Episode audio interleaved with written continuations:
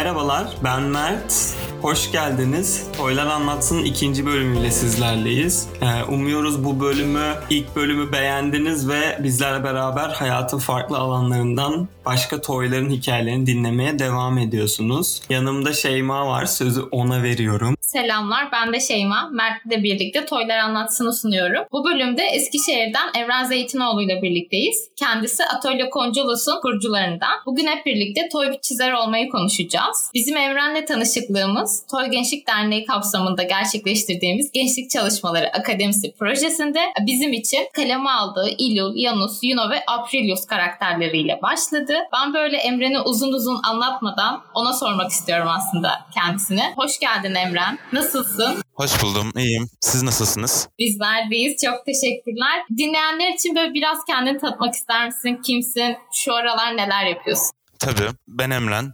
Eskişehir'de 1999 yılında doğdum. Çocukluğumdan beri burada yaşıyorum. Liseyi, üniversiteyi burada okudum. Anadolu Üniversitesi'nde okuyorum. Güzel Sanatlar Fakültesi'nde grafik tasarım bölümündeyim. Belli bir süre önce pandeminin ilk zamanlarında arkadaşlarımla bir atölye açmaya karar verdik. Şimdi bu atölyenin içinde e, grafik tasarım işleriyle uğraşıyoruz çizimler yapıyoruz ve çizgi roman çıkarma hedeflerimiz var. Ee, bunun için bütün boş vakitlerimizde olabildiğince sıkı şekilde çalışarak ilerliyoruz. Çok teşekkürler Emren. Ben bizzat çizim yapmak, çizmeye çok ilgili olan biri olarak kendim de hayatım boyunca amatörce ilgilendim ve çizgi roman okumayı da çok seviyorum. Özellikle daha çok Amerika'dan DC Comics falan okuyorum. Evet. Ee, şimdi seni böyle duyunca biraz heyecanlandım. Atölyeyi konuşmadan önce peki sen nasıl başladın çizerliğe, çizim yapmaya ilgini nasıl keşfettin?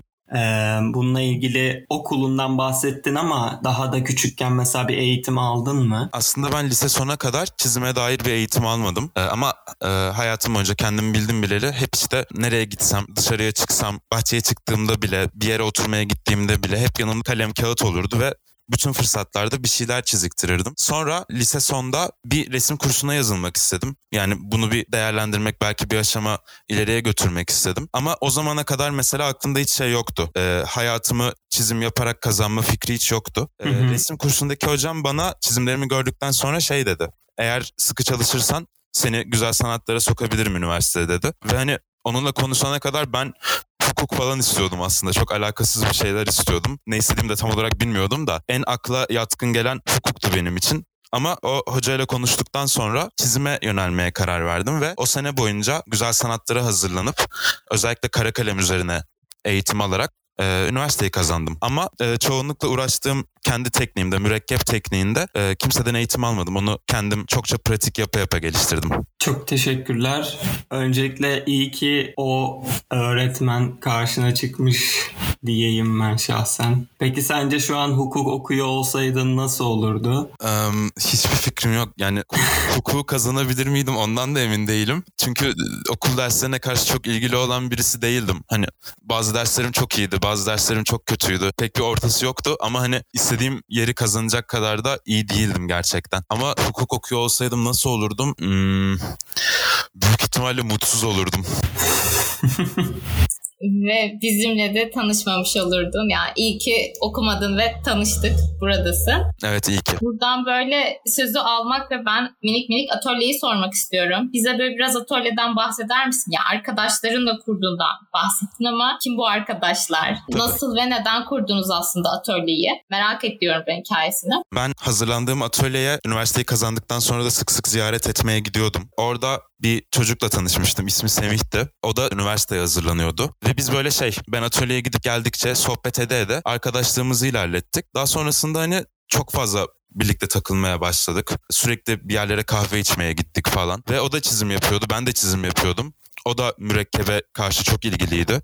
Ben de mürekkebe karşı çok ilgiliydim. Öte yandan o da hikaye yazıyordu. Ben de hikaye yazıyordum. Yani senaryo ve kurgu yazımı üzerine çok ilgiliydik ikimiz de. Ve hani böyle bir uyum olduğunu fark ettikten sonra hep birbirimize şey demeye başladık. Ya biz beraber iş yapsak mı acaba? Beraber iş yapsak nasıl olur falan filan derken pandemiden önce biz küçük küçük bir çizgi roman projesi yapmaya başlamıştık aslında. Sonra birden pandemi girince araya çok fazla görüşemeyecek duruma geldik. Pandemi boyunca da işte hep biliyorsunuz evlerde kapalıydık. Dolayısıyla evlerde de böyle şey olmuyor. Ee, çalışma alanı yaratmak çok zor. Çünkü tam olarak bir konfor alanı. Bu yüzden oturup da çizime veya bir şeyler yazmaya başladığınızda aklınıza mesela işte mutfakta duran kurabiye geliyor ya da yatağın çekiciliği falan geliyor ve hani şey resimden kalkıp böyle yatağa uzanıp bir şeyler izlemeyi falan tercih edebiliyorsunuz. Yani bundan çıkmak da çok zor gerçekten. Özellikle ben şahsen çok üşengeç bir insanım. O yüzden çok rehavete kapılabiliyorum. Dolayısıyla pandemide de dedik ki bir arkadaşımız daha vardı Bora diye ve Semih'in abisi vardı. Biz bir atölye mi açsak acaba dedik.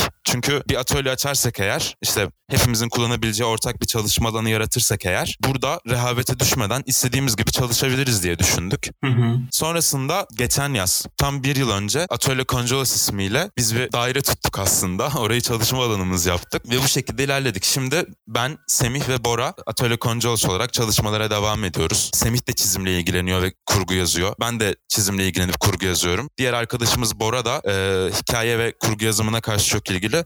Ayrıca müzik yapıyor kendisi. Bu şekilde birçok uğraşımızın birleştiği bir platform oluşturmuş olduk kendimize. Ben burada bir gireceğim Mert. Şey demek istiyorum yani ben çok mutlu oldum. Mesela pandemide o dediğin gibi rehavet çöküyor insanın üzerine rutin içinde dağılabiliyorsun. Buradan böyle bir çıkış yaratması çok çok hoşuma gitti. Başka bir bağlamda da ben genç sanatçılarla bir arada çalışıyorum. Bambaşka alanlardan hepsi. 12 kişiyle birlikteyiz ve orada da daha geçenlerde bir araya geldiğimizde bu konuyu konuşmuştuk. Hani üretim sürecinde en önemli şeylerden birisi de bir mekan aslında ve işte o mekanın olmayışı, olan mekanlara erişme sıkıntısı. Kendi adınıza böyle bir inisiyatif alıp böyle bir şey kuruyor olmanız beni çok heyecanlandırdı. Çok mutlu oldum. Araya girip bunu da böyle söylemek istedim. Teşekkür ederiz. Bence bunun üzerine konuşalım. Ben de benzeri bir yerden heyecanlandım. Burada şey görüyorum yani. Hani diğer arkadaşların yaşlarını bilmiyorum ama gençlerin hani bir şey yapmak için kendilerini ifade etmek için alana ihtiyaç duyması. Bunun net bir şekilde ifade ettin yani evde bu olmuyor diye ve bunu kendiniz yaratıp sonra ortaya işler çıkarmak çok güzel bir şey. Hani bunun sanat bağlamında olması da öyle ama e, ben tebrik ederim diyorum. Çok teşekkür ederiz. Hatta yani bu işin aslında birazcık daha ileri bir safhası var. Biz atölyeyi açtıktan sonra yanlışlıkla orayı da çok konforlu bir alana çevirdik. Ee, işte kocaman koltuklar getirdik, minderler falan. İşte etrafımızda çok fazla sevdiğimiz çizgi romanlar vardı. Sevdiğimiz kitaplar vardı. Ve hani biz Bora, ben ve Semih üçümüz bir araya geldiğimizde çok kolay bir şekilde boş yapmaya düşebiliyoruz ve hani e, işi gücü bırakıp tamamen böyle e, şakalar, espriler üzerinden falan geçirdiğimiz günler olabiliyor. Ve Atölye Koncolos bir noktadan sonra bir çalışma alanından ziyade böyle bir erkek evi gibi bir şeye dönüşmeye başlamıştı aslında. Sonrasında yine bunu fark edince biz şey yaptık. Sık sık geldiğimiz bir kahveci vardı. Keçi geçti diye Eskişehir'de. Ve buraya geldiğimizde de bazen buradaki insanlarla olan muhabbetimiz, işte e, burada sahip olduğumuz güzel kahve ve güzel masalar ya da işte ne bileyim güzel müzik falan bizi çok fazla içine çekiyordu ve biz e, kahvemizi içtikten sonra atölyeye gidip çalışmak yerine keçide kalıp çalışıyorduk bazen. Sonra bunun sıklığı çok artmaya başladı. Yani atölye Koncolos'ta çalışmak yerine yani kendi çalışma ortamımızda çalışmak yerine keçide çalışmaya başladık ve bir süre sonra dedik ki madem biz evi kapatalım atölyeyi komple keçiye taşıyalım. Sonra Kamil'le konuştuk. O da keçinin sahibi, işletmecisi. Hı hı. O da dedi ki üst kata çıkabilirsiniz dedi. Biz de topladık masaları, şövalyeleri, panolarımızı, çerçevelerimizi falan her şeyi alıp buraya geldik. Birden çok dramatik bir değişiklik oldu ama memnun musunuz bu geçişten? Yani açıkçası ben çok memnunum çünkü mesela ben oturuyorum burada, çizim yapıyorum bir yandan. İşte hemen aşağıya sesleniyorum mesela kahve istiyorum diyorum. Kahve getiriyorlar. İstediğim zaman herkese sohbet edebiliyorum ama çok fazla rahata düşebileceğim bir ortam da yok. Dolayısıyla hani çok verimli ilerliyor bizim için ve hani şey bir ortam oluşuyor burada. Alt taraf kafe, Üst taraf atölye. Keçinin de hep istediği bir şey bu zaten. Hani içeride yalnızca kahve demlenmesin, üretim de yapılsın. insanlar bir şeyler üzerine konuşsun. Yani verimli insanların olduğu bir ortam yaratma düşüncesi keçide de vardı. Dolayısıyla onun da fikirlerine çok uyuştuğumuz için o da kabul etti ve hani burada gerçekten birbirimize katkıda bulunarak ilerliyoruz. Çok güzelmiş. Teşekkürler anlattığın için. Yani keçi de zaten Eskişehir'de çoğu keçi geçti çoğu insanın bildiği bir yer böyle. Toy için de çok önemli aslında. Birçok zamanda bize destek oldular kahveleriyle aslında hani misafirlerimizi orada ağırladık çoğu zaman. Şimdi ben de şeyi soracaktım atölyeyle alakalı hani gelip insanlar ziyaret edebilir mi diyecektim ama artık keçi geçti de olduğu için herhalde gelip ziyaret edip hatta belki üretime bile katılabilirler hani bir gün. Kesinlikle bizim herkese kapımız açık. Kelimenin tam anlamıyla açık yani. isteyen kişi dükkana girip atölyemize de girebilir gerçekten. Ve hani yaptığımız işler hakkında soru sorabilirler, bize katılabilirler. Her şekilde ilerleyebiliriz yani. Süper. O zaman Eskişehir'de yolunuz düşerse Eskişehir'e keçi geç diye bekliyoruz diyelim ben Emren adına. bir de ben söyleyeyim. bekliyoruz. Atölye Koncolos burada. Süper. Ya şeyi de söylemek istiyorum. Şeyma'nın evinin dışından tır falan geçtiği için sesten dolayı mikrofonu susturuyor. Böyle ben ondan Evet, çalıyorum gibi oldu. Bir yandan üzülüyorum ama bir yandan da sessiz olduğu için hani mikrofonu kapalı olduğu için böyle oluyor. Ben özür diliyorum Şeyma'cığım. Yok yok hiç özür dileme. Böyle ben kendi kendime kahkaha atıyorum ama ne yazık ki siz duyamıyorsunuz. Ve bu taşınma olayına da şu an sessizlik var konuşayım fırsat varken. Ben çok sevindim. Gerçekten o etkileşimin de yeniden böyle hani e, etkileşimin içinde de olmanız bence besleyici bir şey. Biz de umarım geliriz bu şeyden kayıttan sonra da orada da buluşuruz yüz yüze. Bekleriz her zaman. Yeni soruya geçmeden şöyle bir şey diyeceğim. Demin Emren anlatırken hani Semih'le ilişkilerinden hani beraber iş yapsak mı diye bir soru oluşmuş ya akıllarında. Ben de şunu not etmek istiyorum. Biz de Şeyma ile 2017'de tanıştığımızda söylediğimiz şey beraber iş yapsak mıydı? Bu işte dahil bir şeyler yapıyoruz ama umarım dünyada memnundur bu karşılaşmadan. Evet. Emren umarım sizinkiler kadar güzel şeyler çıkarıyoruzdur ortaya diyorum. Eminim çıkarıyorsunuz. Çok teşekkürler. Şimdi bir ev tutmuştunuz atölye için. Ondan sonra keçi geç diye taşındığınızdan bahsettiniz. Biraz da hani biz sivil toplum dernek olarak da kaynak konuşmayı da severiz. Biliyorsun bir 2021 yılındayız. Genç olarak para kazanmak çok zorlaştı aslında. Yani meslek alanı ya da çalışma alanı pek önemli değil gibi. Şeyi sormak istiyorum. Yani sanat alanında, sanat üretiminde para kazanmak nasıl senin için ya da arkadaşların için deneyimin nasıl? Tecrübeni merak ediyoruz. Yani biz şimdiye kadar aslında para konusuyla ilgili çok iyi şeyler tecrübe etmedik. Çünkü yaptığımız işleri hep freelance şekilde yapıyorduk ve hani herhangi bir şey bir kontrat imzalamıyorduk. Yalnızca karşılıklı güven Hı hı. içinde e, yapmaya çalışıyorduk ve hani bizim yaptığımız işe biz değil de bazen karşı taraf paha biçmek istiyor veya ödemeler gecikebiliyor ya da yapmadıkları da oluyor. Dolayısıyla hani sanat ve tasarımla para kazanmak benim en azından şimdiye kadar tecrübe ettiğim kadarıyla çok zor. Hı hı. Çünkü özellikle freelance çalışan insanlarda müşteriyle doğrudan iletişim içinde oldukları için çok rahat bir şekilde tasarımcıyla müşteri arasında bir sahip köle ilişkisi gibi bir şey oluşuyor. Yani Hı. e, işveren kişi parasını verdiği için tasarımcıyı dilediği gibi çalıştırabileceğini düşünüyor. Hı. Yani mesela atıyorum şey oluyor. İşi almadan önce konuşurken çok güzel konuşuyoruz gerçekten. İşte o bize karşı saygılı konuşuyor. Biz ona karşı saygılı konuşuyoruz. Güzel muhabbet çeviriyoruz falan. Daha sonrasında iş birden paraya geldiğinde biz ücretimizi söylüyoruz. Bir şekilde kabul etti diyelim mesela. Mutlaka tuzlu geliyor ona. Çünkü yani yaptığımız için değeri bu. Ama ne olursa olsun karşındakine karşıdaki insana tuzlu gelecek zaten o fiyat. Hı hı.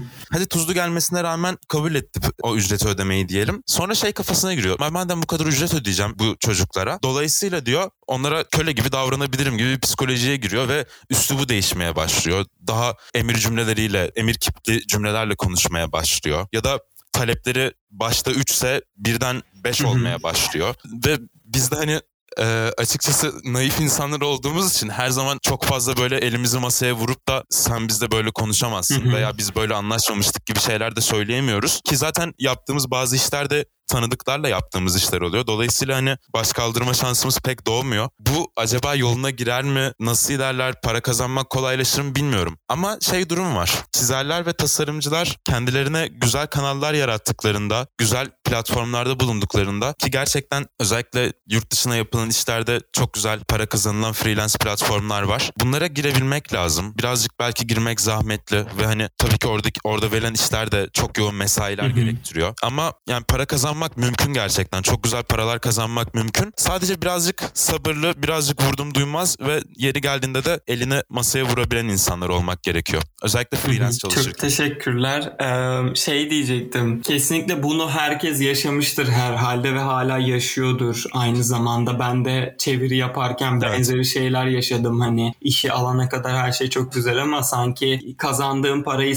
onlardan lütfetmelerini istiyormuş Aynen, gibi aynen. bir hale geliyor ediyor. Şeyi soracağım ben. Aslında genç olarak bu genç olmanızla mı alakalı diye soracaktım. Mesela bu yüzden mi sence size böyle bir ters tavırla yaklaşıyorlar diyecektim. Çünkü mesela dedin ki bu çocuklara parayı vermek zorunda değilim gibi aslında mesela orada acaba öyle bir algıları mı var? Hani bu bunlar çocuk zaten şey yapmasam da olur gibi ciddiye almama bir yetişkin eşit gibi görmeme mi var sence mesela? Yani bence kesinlikle var. Öte yandan biz şunun şurasında bir senedir aslında dışarıya iş yapıyoruz. Onun öncesinde yani biz hep kendi içimizde çizim yapan, kendi içimizde yazılar yazan insanlardık. Okullarımızı okuyorduk. Ve hani gençliğimizin yanı sıra toyluğumuzdan da faydalanıyorlar. Nasılsa hani para konusunda kendimizi çok fazla ifade edemediğimiz için ya da çok talepkar insanlar olmadığımız için bazen göz ardı ediyorlar bize yapmaları gereken ödemeleri. Ve hani bence kesinlikle şey genç olduğumuzdan dolayı ve toy olduğumuzdan dolayı suistimal ediliyoruz bir noktada. Ama iyi insanlarla da çalışmadık mı? Çalıştık tabii ki. Gerçekten hani şey ya burayı böyle yapsak daha güzel olur dediğimizde ikna olan insanlarla da çalıştık. Ama buna ikna olmayan insanlarla çalışırken de diyoruz ki mesela bu logonun burasını bu renk yaptığımızda şunu şunu ifade ediyor ve bu daha insanlara daha çok hitap eden bir yaklaşım oluyor diyoruz. Ama işte yok orası öyle olmasın diyor. Konuşuyoruz tekrar yine ikna etmeye çalışıyoruz falan.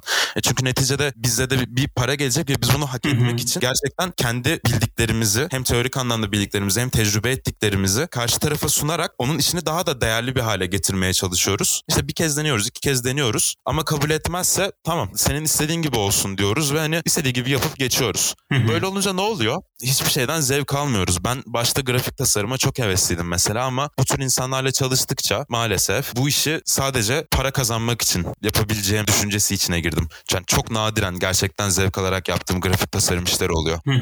Bu konuyla ilgili hani bir araya gelmekle ilgili şunu söyleyebilirim. Ben de bir sene önce, iki sene önce belki bir toplulukla tanışmıştım. Ofissizler diye. Belki duymuşsunuzdur. Freelance çalışan insanların bir araya geldiği ve freelance çalışan insanların problemlerine çözüm üretmeye çalışan bir topluluk. Hani birlikte Evet. özneler olarak yapıyorlar. Ee, onu hani Emren size ve dinleyen herkese öneririm. Şu an ne kadar aktifler bilmiyorum. Bir süredir e, takip etmiyorum ama mesela orada şunu görmüştüm. Aynı konuştuğumuz gibi insanlar freelance çalışırken paralarını almakta zorlandıkları için ya da bu resmi işleri yapmakta belki bilgisiz olabilecekleri için mesela işte tercümanlar için hani iş yapmadan önce örnek sözleşmeler gibi şeyler hazırlamışlardı. Bunu çok faydalı buluyorum. Aynı zamanda işte freelance çalışanların hani yalnız hissetmesi gibi sorunları da ele alıyorlardı. Bunu söylemek istedim. Teşekkürler Mert. ben de şeyden bahsetmek istiyorum. Ofissizlerle çok benzer bir şey. Ee, Geçenlerde sosyal medyada görmüştüm ben de. Şu an aktif olmayan bir profil ama çizerler bir araya gelmiş ve çizer haklarını çizimlerle anlatmışlar. Ya örgütlenmişler aslında ve seni dinlerken de işte bunu duydum. Hani iyi biriyle çalışıyor olabilirsin ve emeğinin karşılığını veriyor olabilir ama emeğinin karşılığını bu ihtimale bırakmak ya da birilerinin inisiyatifine bırakmak değil. Belki de işte pazarlık edebilmek hani haklara sahip çıkabilmek için ofissizler gibi o çizer hakları için bir araya gelen çizerler gibi daha çok bir araya gelmek lazım ve sanat alanında belki daha geniş düşünürsek bilmiyorum sizin fikriniz nedir ya da yolculuğunuz nasıl olacak birkaç sene sonra ama işte sanatçılar da belki örgütlenmeli, sendika mı kuruyor artık ne yapıyorlarsa ve bu konuları, kendi şartlarını, kendi mesleklerini tanıtmalılar. Senin hikayeni dinlerken aslında Mert ve benim sektörümde de yani sivil toplum alanıyla da çok böyle benzeştiğini de fark ettik zaten hani. Biz de yolculuğumuzun başındayken işte işi yaparken çok keyifli tatlı tatlı ilerlerken ödemeler kısmında bu gibi hani U dönüşleriyle çok karşılaştık. Ben böyle uzun uzun konuştum ama konuyu şeye getireceğim. Yine senin de değindiğin bir şey. Platformlara dahil olmak, oralarda var olmak lazım dedi. Şeyi bilmiyorum işte Türkiye'den her platforma dahil olabiliyor muyuz? Ödemeleri alabiliyor muyuz? Hani PayPal mıydı ne mesela? Öyle Evet, şeyler pat diye kapatılıyor ya. Evet evet sıkıntı olabiliyor mesela. Peki hani sen ve arkadaşların, yakın çevren çalışmalarınızı nerelerden yaygınlaştırıyorsunuz? Bu da önemli bir konu gibi işte ne bileyim galerilerde, sergilerde, yarışmalarda yer almak da biraz lobidir, networktür ve aslında sizin kurduğunuz atölyede buna bir alternatif gibi ya hani böyle şeyler mi deniyorsunuz? Neler yapıyorsunuz? Ee, Biz grafik tasarım adındaki çalışmalarımızı yaygınlaştırmak için ve aslında daha çok iş almak için Fiverr diye bir site var. Onu kullanıyoruz. Kişisel olarak ama işlerimi yaygınlaştırmak için ben herkesin kullandığı mecrayı kullanmayı tercih ediyorum. Instagram. Çünkü Instagram'da gerçekten ne zaman paylaşım yapıldığında görünürlüğün e, nasıl olduğunu gösteren çok güzel analizler var. Hesap yönetimi iyi yapıldığı takdirde paylaştığım resimler, görünürlülüğüm Instagram'da gerçekten bana yetecek düzeyde gerçekleşiyor. Dolayısıyla yaptığım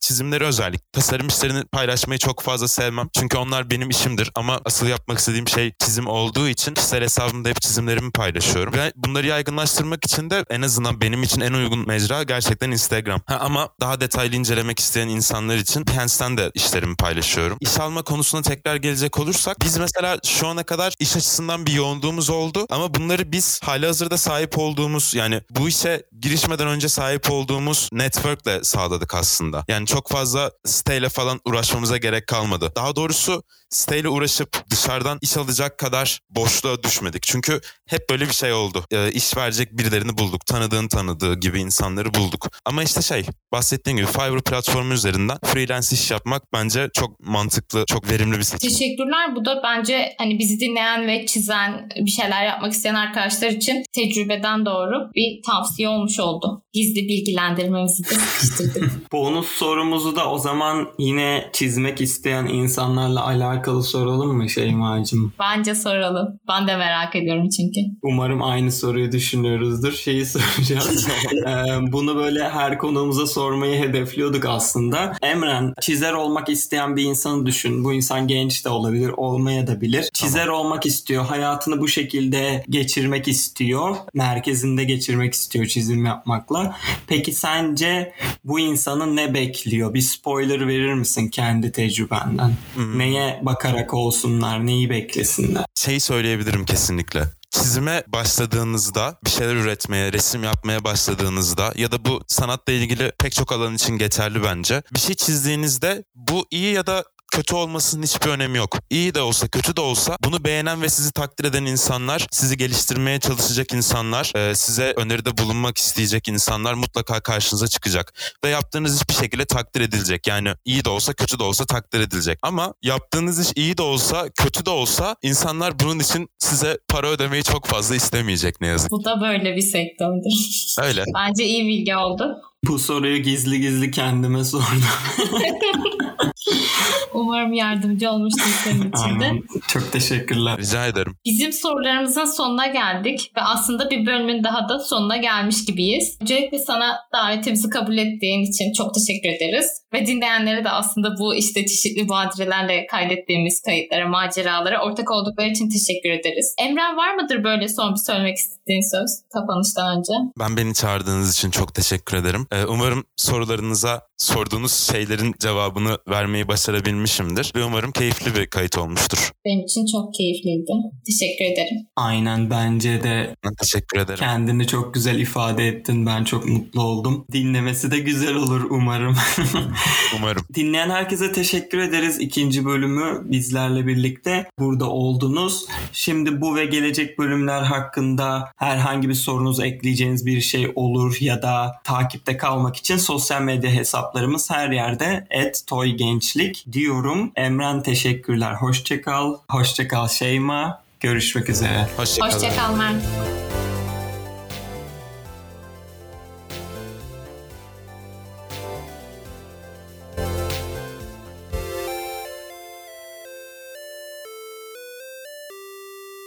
Toylar Anlatsın, FES Türkiye temsilciliğinin desteğiyle Toy Gençlik Derneği tarafından hazırlanmıştır.